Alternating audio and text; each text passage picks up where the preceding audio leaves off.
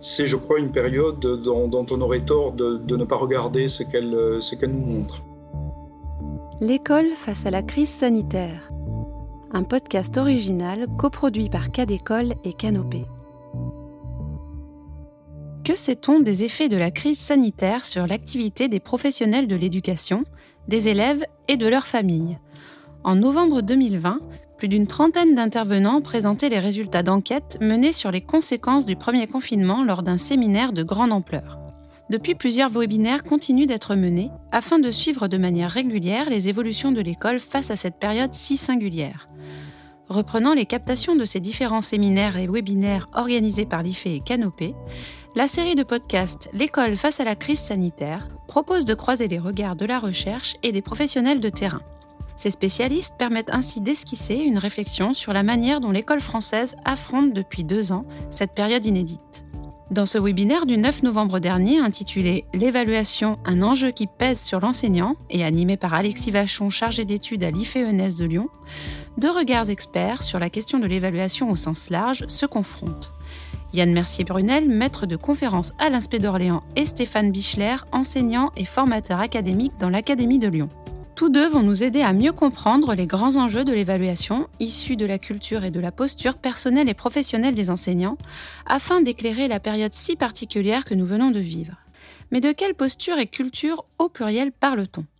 Stéphane Bichler, puis Yann Mercier-Brunel nous explique. Dans les années 2000 et au début des années 2010, une majorité d'enseignants restait dans une posture euh, d'évaluation de contrôle, c'est-à-dire essentiellement rendre compte d'un apprentissage, mais pas forcément en se préoccupant d'une autre dimension importante, l'aide à l'apprentissage. Dans les années 2000-2010, au début des années 2010, il y avait déjà pas mal de solutions opérationnelles en matière d'évaluation. On peut par exemple citer euh, l'auto-évaluation qui existe de longue date. Mais on constatait une difficulté en formation à créer une adhésion autour de l'idée d'une évaluation qui aide à l'apprentissage. Alors, ça nous interrogeait, nous, les formateurs, sur notre approche. Et sans doute, à l'époque, nous ne prenions pas suffisamment en compte euh, l'acceptabilité de notre discours.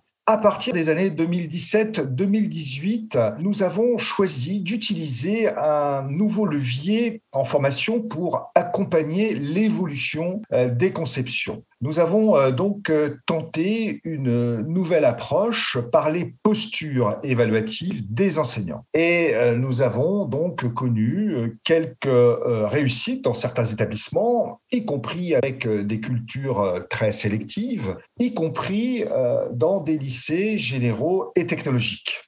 Le travail euh, que nous avons mené avec euh, les enseignants euh, portait sur les quatre conceptions évaluatives possibles selon la typologie qu'adressait Sylvain Connac. Alors selon Connac, donc la première conception possible, c'est la conception sélective, finalement qui s'apparente à un podium, à un classement qui est basé donc sur la performance. La deuxième conception que nous abordions, c'était donc la conception sommative, le bilan le devoir surveiller, et avec euh, la réponse à la question, les compétences attendues sont-elles atteintes?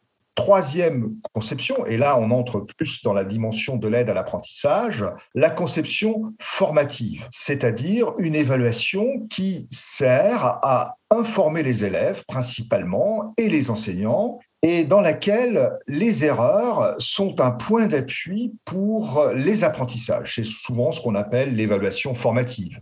La quatrième conception possible, selon Connac, c'est la conception éducative, c'est-à-dire, euh, pour faire simple, l'auto-évaluation ou euh, la métacognition, c'est-à-dire une évaluation dont l'élève s'empare et dans lequel il s'autonomise. Donc voilà l'approche que euh, nous avions choisi, nous les formateurs, d'adopter en matière de posture et de culture évaluative. Dans l'ensemble des travaux euh, que je mène sur euh, l'évaluation depuis un peu plus de dix ans, on voit vraiment deux éléments extrêmement importants sur l'histoire de la culture de l'évaluation et sur le poids justement de cette histoire, avec cette vision très sélective, en tout cas dans l'histoire française, parce que tous les pays ne partagent pas ce rapport à l'évaluation. J'invite aussi par exemple à regarder Denis Murray avec son école de Dewey versus son école de Durkheim, qui montre les spécificités françaises et qui montre ce lien très fort entre une culture de l'évaluation en France et cette idée de masse, de sélection, cette idée de hiérarchisation, de notation, de chiffrage.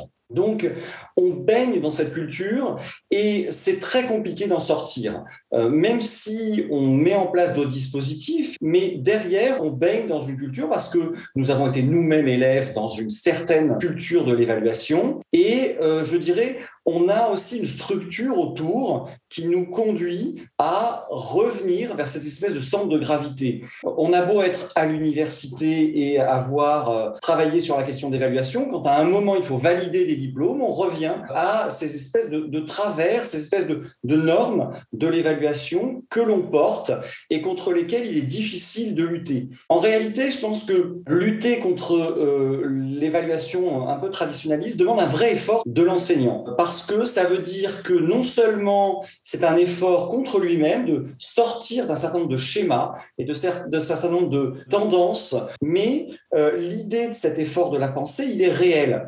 Euh, Fagnan, à Liège, a, mené un certain nombre de recherches et met en évidence le fait que quand on est affecté dans, dans une école ou dans un établissement avec certaines pratiques évaluatives, c'est très dur de garder ces spécificités d'évaluation et on a tendance à glisser vers la dynamique de l'école Deuxième question, la question de la posture qui, rejoint la première. J'aime beaucoup ces deux auteurs qui ont défini la posture, que sont Ardoineau et Bucheton. Ardoineau définit la posture comme un ensemble cohérent euh, d'éléments, de gestes, d'actions euh, qui donnent un petit peu ce sens, cette totalité, cette globalité à l'enseignant. Euh, cette cohérence, c'est une cohérence à la fois des regards, des attitudes, des systèmes, c'est ce que nous dit Arduino. Et derrière cela, eh bien, ce système-là, il est aussi conditionné par la culture dans laquelle on baigne. Et la vision de Bucheton est intéressante parce qu'elle, quand elle parle de posture, elle parle de chaînes préconstruits, c'est-à-dire de quelque chose dont on n'a pas forcément conscience, qu'on a construit au fur et à mesure de notre expérience et une sorte de filtre au travers duquel on regarde les pratiques et au travers duquel on agit, puisque Bucheton parle de chaînes cognitif et langagier. Ça veut dire que si je prends ces deux définitions d'Arduino et Bucheton, l'idée de la posture, c'est l'idée de se dire, je construis quelque chose de cohérent, qui donne une cohérence à toute ma pratique enseignante, mais cette cohérence-là, elle n'est pas complètement donnée à ma conscience, il y a des tas de choses que je fais euh, de façon automatique, intériorisée et influencée par la culture dans laquelle je baigne. Euh, et qui n'est pas que, mes intentions. C'est euh, ces automatismes qui ont été construits au fur et à mesure de ma propre scolarité et au fur et à mesure de ma pratique professionnelle dans un système euh, qui n'est pas neutre. En reliant culture et posture en ce qui concerne l'évaluation, on a vraiment le poids de quelque chose de normé, de, voire de normatif, euh, dont on n'est pas totalement maître et qui nous imprègne, qui nous irrigue. D'où cette nécessité, pour avancer dans nos pratiques évaluatives, pour les faire évoluer, d'avoir cette force d'aller contre certaines tendances euh, que le système porte. Donc il y a une vraie difficulté pour mettre l'évaluation au service réellement des apprentissages des élèves, y compris quand on a les meilleures intentions du monde, et c'est le cas de la, plupart des enseignants évidemment, mais dans leur schéma de pensée, dans nos schémas de pensée, il est parfois difficile de sortir de certaines choses qui sont non productives, non efficaces, voire qui peuvent entraver les progrès des élèves. On a un courant récent là-dessus, hein, extrêmement intéressant, porté euh, notamment par euh, Lucie Metier-Lopez, euh, et qui essaie vraiment d'avancer et de travailler sur d'autres façons de voir. Donc je dirais que s'interroger sur la culture de l'évaluation et la posture de l'évaluation, il me semble, c'est prendre la bonne entrée pour essayer de faire Si, comme le souligne Yann Mercier-Brunel, la posture et la culture évaluative sont des portes d'entrée pour mieux appréhender les enjeux de l'évaluation, elles rendent cette question d'autant plus sensible à traiter. Mais comment la formation des enseignants s'empare-t-elle de ces questions? Les choses ont euh, une certaine lenteur à se mettre en action et que on a on est encore assez loin de postures évaluatives harmonisées et conscientisées. Il y a nécessité dans les formations que j'anime sur ces questions de faire euh, verbaliser aux collègues euh, leur conception de l'évaluation. C'est le point de départ. C'est ce qui me semble important tant la question est sensible. Notre approche actuelle repose également sur euh, la neuropédagogie, hein, les neurosciences, avec euh, notamment le concept de retour d'évaluation, de feedback, qui est un pilier essentiel de l'apprentissage selon les neurosciences. Et cette approche, par le biais des neurosciences, renouvelle l'intérêt des enseignants en formation pour réfléchir à des posture évaluative plus au service de l'apprentissage Je pense qu'effectivement, euh, les pratiques évaluatives sont un peu, euh, si vous me pardonnez l'expression, pris entre l'enclume et le marteau. Je dirais peut-être le marteau de l'institution et euh, l'enclume des réalités locales, des réalités de terrain. ce qui conduit parfois à des formes un petit peu de dissonance entre, bah, sur le terrain, des pratiques qui sont des pratiques établies, qui sont des pratiques que l'on reproduit, des pratiques que l'on a, qu'on l'on maîtrise, qui sont stabilisées, et des demandes de l'institution qui sont parfois perturbantes dont on ne comprend pas forcément le bien fondé. Alors, je ne vais pas sombrer dans la facilité de taper sur l'institution parce que beaucoup de réformes, quand on les regarde de près, ont un arrière-fond extrêmement intéressant à creuser. Je parle en tant que chercheur, je ne suis pas un, homme politique, j'essaie d'analyser les choses et euh, il y a des arrière-fonds euh, théoriques extrêmement intéressants. Euh, le problème, c'est que souvent, il n'y a pas ce travail de rendre pertinent, d'explicitation de la pertinence des réformes auprès des équipes et le sentiment de quelque chose d'un peu descendant, de quelque chose d'un peu qui dans le faire, une incitation, voire une injonction au faire, euh, ce qui est, à mon sens, euh, rater quelque chose, plutôt que descendre par le biais de la formation, dont on sait que la formation est très insuffisante en France. Hein. Les rapports du CNESCO montrent de façon flagrante à quel point on a des défauts de fabrication de formation en France. L'idée, c'est de dire qu'effectivement, il y a quelque chose un petit peu euh, de transmissif, quelque chose euh, aussi des impensés forts. Je suis toujours un peu attristé de voir à quel point les chefs d'établissement dans le second degré, les inspecteurs dans le premier et le second degré, ne sont pas assez eux-mêmes formés pour pouvoir permettre d'accompagner les équipes, parce que ce sont des, leviers et des, ce, ne sont pas que des cours à transmission, ce sont des gens qui ont euh, un pied dans le terrain et qui peuvent accompagner les équipes, qui peuvent se rendre disponibles, les formateurs académiques, évidemment évidemment, hein, qui joue un rôle absolument euh, fondamental. Et, je pense que là, cet accompagnement-là, il n'est euh, pas assez mis en, œuvre. Euh, ce qui fait que on arrive à des choses qui apparaissent dans, le faire, dans l'injonction, dont on ne comprend pas forcément le sens. on se réfugie parfois vers l'imposition de techniques. Dan, Rousdan au, au Royaume-Uni a mis en évidence comment l'évaluation formative était devenue ce qu'elle appelle une évaluation déformative, c'est-à-dire qu'en gros, on impose des techniques au lieu d'aider euh, les enseignants, euh, collectivement, individuellement, à réfléchir, à, cogiter, à construire. Et ça pose le deuxième problème, je trouve, c'est la question des valeurs. L'évaluation s'appuie sur les valeurs de l'enseignant. Évaluer un élève, l'aider à progresser, ça fait appel à ce qu'on a, je dirais, de plus fondamental quand on dit enseignant, l'envie de faire, euh, d'accompagner l'élève et de le faire progresser. Et ça, cette question des valeurs est très très peu discutée avec les enseignants, non pas pour leur donner des valeurs. Hein. Or, il y a une vraie question sur quelles sont les valeurs qui fondent notre pratique. Éric Préra a beaucoup travaillé là-dessus, sur la question des valeurs, en expliquant à quel point c'était fondamental.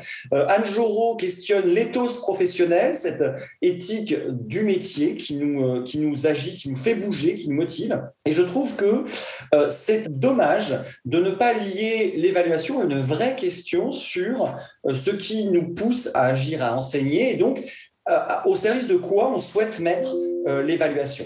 Donc ça, je pense que c'est aussi une détention. Si on ajoute le fait qu'on a aussi d'autres acteurs, les élèves, les parents d'élèves, euh, aux côtés de l'institution, euh, je pense que cette question d'évaluation est très sensible parce qu'il me semble qu'elle est, elle n'est pas abordée globalement dans sa globalité et à partir de ses fondamentaux. Comme le soulignent nos deux spécialistes, les entraves à l'évolution des pratiques évaluatives sont nombreuses.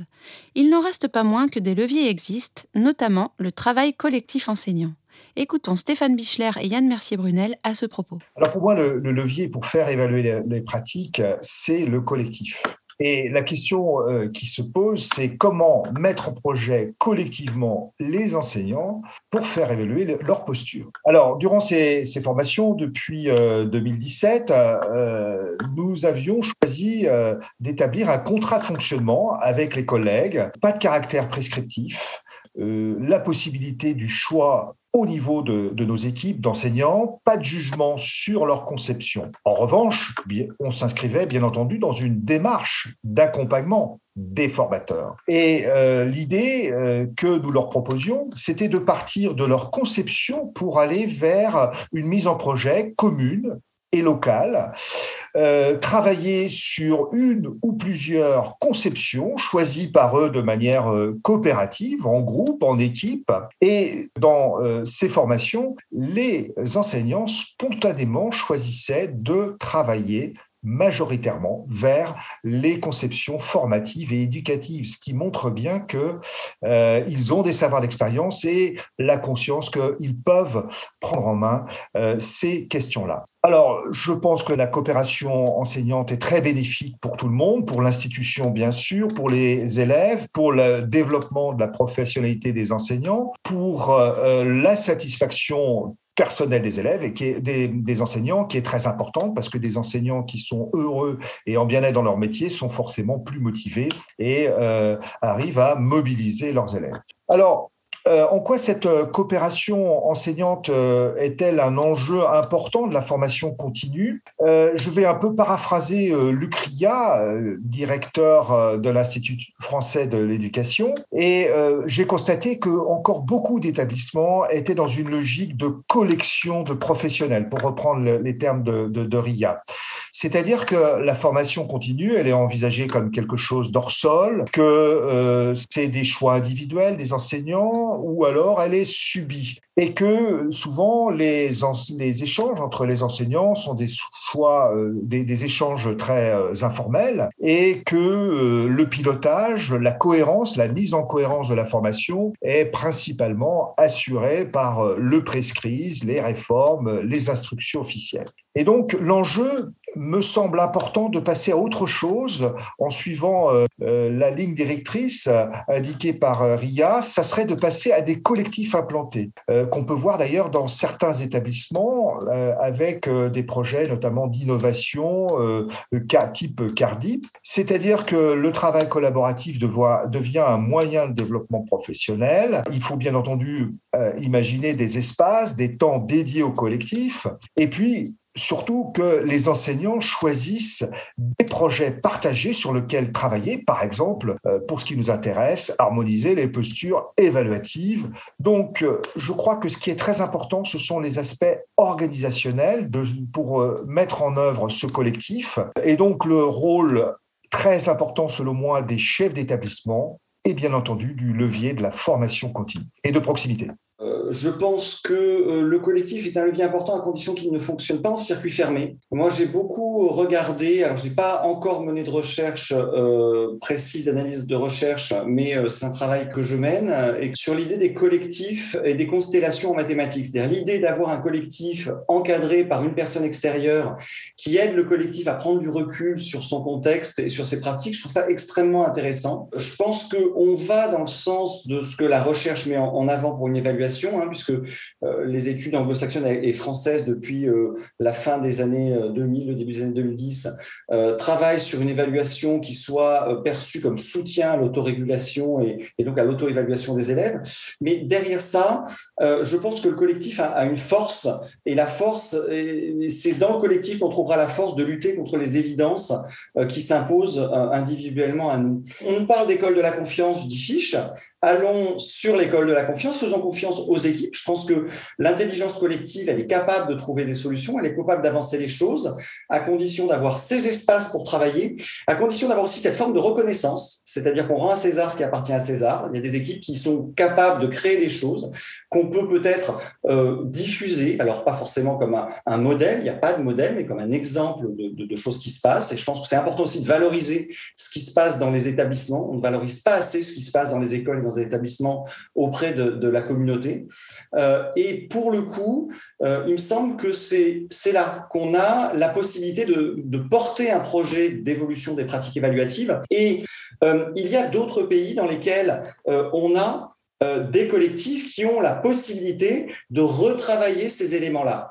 C'est-à-dire souvent, dans un, très bel article, une très bonne euh, synthèse qui a été faite par l'IFE en 2014, euh, il y avait l'idée de mettre en avant comment dans d'autres pays, entre, on, choisit entre les programmes et les, les référentiels de compétences. Et il y a un des deux pour lesquels on laisse les équipes, soit on impose des référentiels de compétences, mais on laisse les équipes aménager les programmes pour atteindre ces compétences, soit on impose des programmes nationaux, mais dans ce cas-là, on laisse les équipes décliner des référentiels de compétences et, et construire, co-construire collectivement des référentiels de compétences. Je pense que la créativité dans l'évaluation, elle est essentielle. Cette créativité, elle ne peut être vraiment intéressante que si elle est collective et que si elle est portée par un collectif qui réfléchit à plusieurs autour d'un objet, en croisant les regards. Et à mon sens, euh, si on sort d'une évaluation un peu encore un peu, un peu traditionnaliste, un peu rigide, un peu figée dans beaucoup d'endroits, euh, si on en sort, ce sera grâce au collectif à condition que l'institution joue son rôle d'accompagnateur et je dirais de, de création d'espaces protégés. Ce sera le mot de la fin en ce qui concerne le webinaire L'évaluation, un enjeu qui pèse sur l'enseignant, avec Yann Mercier-Brunel, maître de conférence à l'INSPE d'Orléans, et Stéphane Bichler, enseignant et formateur académique de l'Académie de Lyon. Afin de découvrir des thématiques nouvelles abordées dans les différents webinaires, n'hésitez pas à tendre l'oreille du côté des autres épisodes de la série L'école face à la crise sanitaire. Merci à Canopé pour la captation sonore, à la réalisation de cet épisode Sandra Mio, un grand merci à Laurent Gaillard du réseau Canopé pour le mixage. À bientôt sur Cadécole.